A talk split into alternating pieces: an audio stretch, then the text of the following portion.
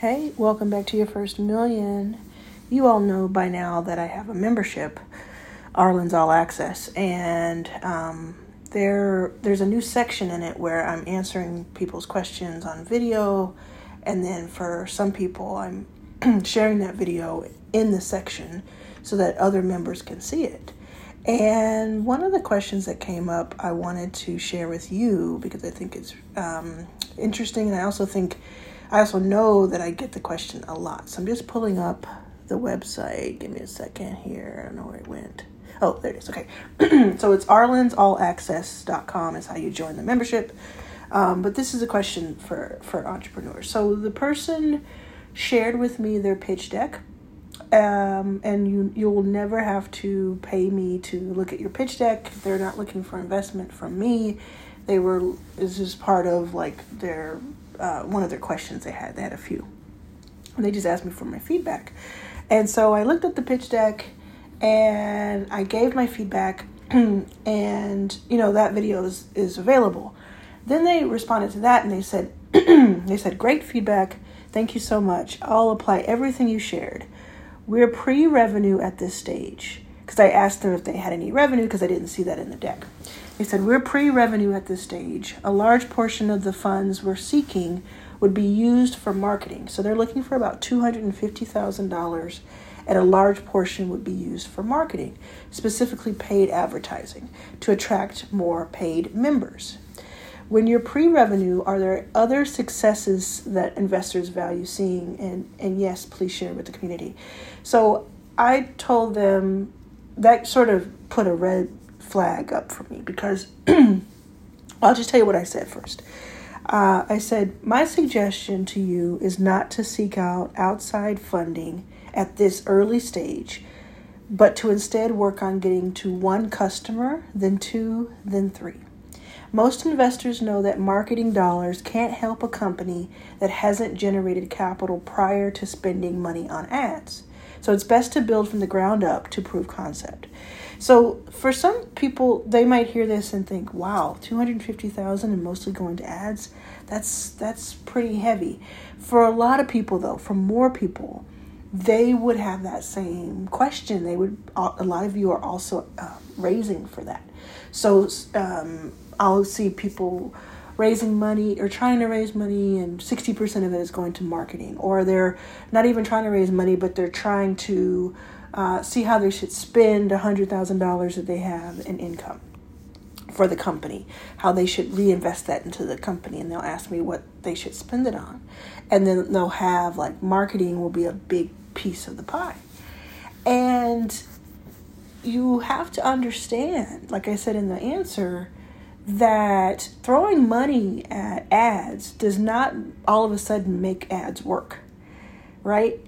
So another way of saying it is, if you can't make $100 or $200 do something, return more than you put in, you're not going to necessarily be able to do that with $100,000. So what you want to do is, it's going to take you a little bit longer than what you're imagining. So what you want to do is, if you're pre-revenue and you have not sold, you want to get your first sale, whether you're selling barrettes or a SaaS product, that's a software as a service, or a car, or whatever the case may be. You want to get your first sale before you go out looking for outside capital, before you go looking for a loan, before you go looking for an angel investor, your family member, and before you spend your own money trying to just generate income through ads. You want to make a sale through hand-to-hand combat first. You want to make several sales because you can learn from that. You can fix inefficiencies from that. You can make a better product from that. From getting out there and getting the door slammed in your face multiple times, but then getting that yes and trying to understand, why did I get a no this many times and a yes here? and breaking that down, getting that data, getting that feedback from those early customers. Because what happens to a lot of people, and even people who are really seasoned, this happens to, is they think that if they put thousands of dollars into Facebook ads or Instagram ads, or they get a commercial or a billboard, that alone is going to cause some sort of sales avalanche. And it's just a matter of more people need to see this, and then therefore people will buy it. But if you haven't put in place a process, if you haven't seen it happen with limited resources, you can almost rest assured that it's not going to happen with bigger resources. So this is interesting, right? If this is news to you, or if this is making you think in a different way, and you might be at an advantage right now, because you might have been looking for outside capital for the purpose of marketing, and now you don't need to. So now you've taken back hundreds of hours of your life and a lot of heartache, because you now can transition that. Let me put that energy into sales. Let me put that energy into content marketing, meaning blog posts, YouTube, Medium post. Yeah, I said blog posts. Podcasting, posting on social, etc. Creating content around what you do. Not necessarily every single time it's just selling, right? Sometimes you create content that has to do with seeing your product in motion, seeing your product at work, talking about why a product like yours is important or needed, and then offering your product as a solution. That's content marketing. And so again, you don't want to necessarily, and I say this with all the, there's always a, what is the word? I can't think of it. There's always a, I can't think of the phrase, but there's not an alternative to the rule, right? Like it's never just 100%. I say something and everything is that way. But by and large, I want to implore you to think about how you feel and think about marketing and marketing dollars and promotional dollars. It's not always the case. And now, here's another way to say it.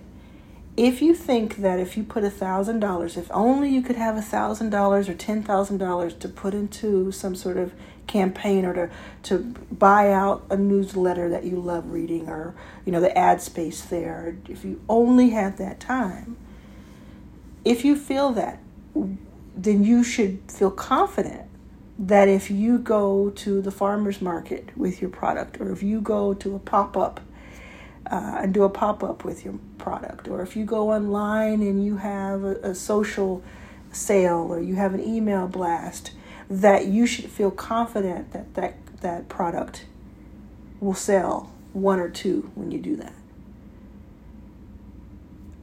So you look at the data and you say, okay, I spent $100 on an Instagram ad campaign, and for every $100 I spent, I got back $200, or I got back $140 or $300.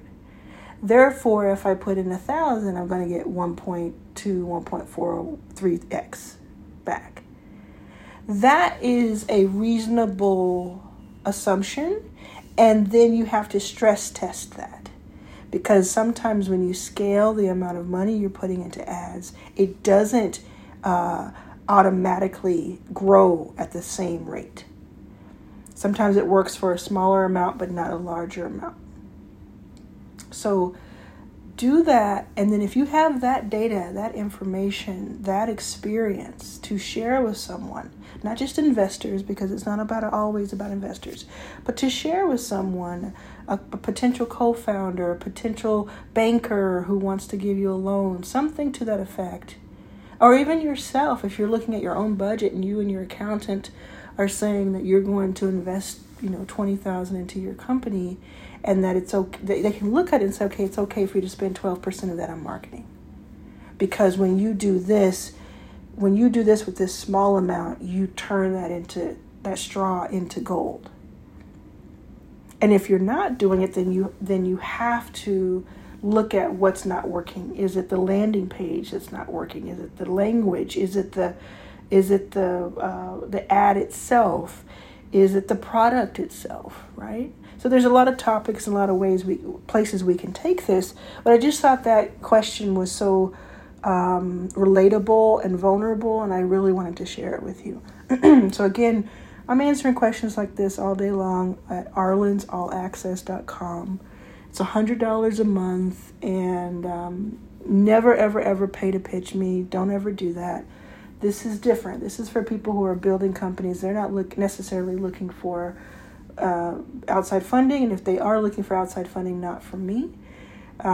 These are companies who are saying 6 and 7 and 8 figures without investors, or at first starting pre-seed and seed, just doing this on my own, figuring it out so I can raise the value of my company and take outside funding another time. That's the type of entrepreneur in this membership.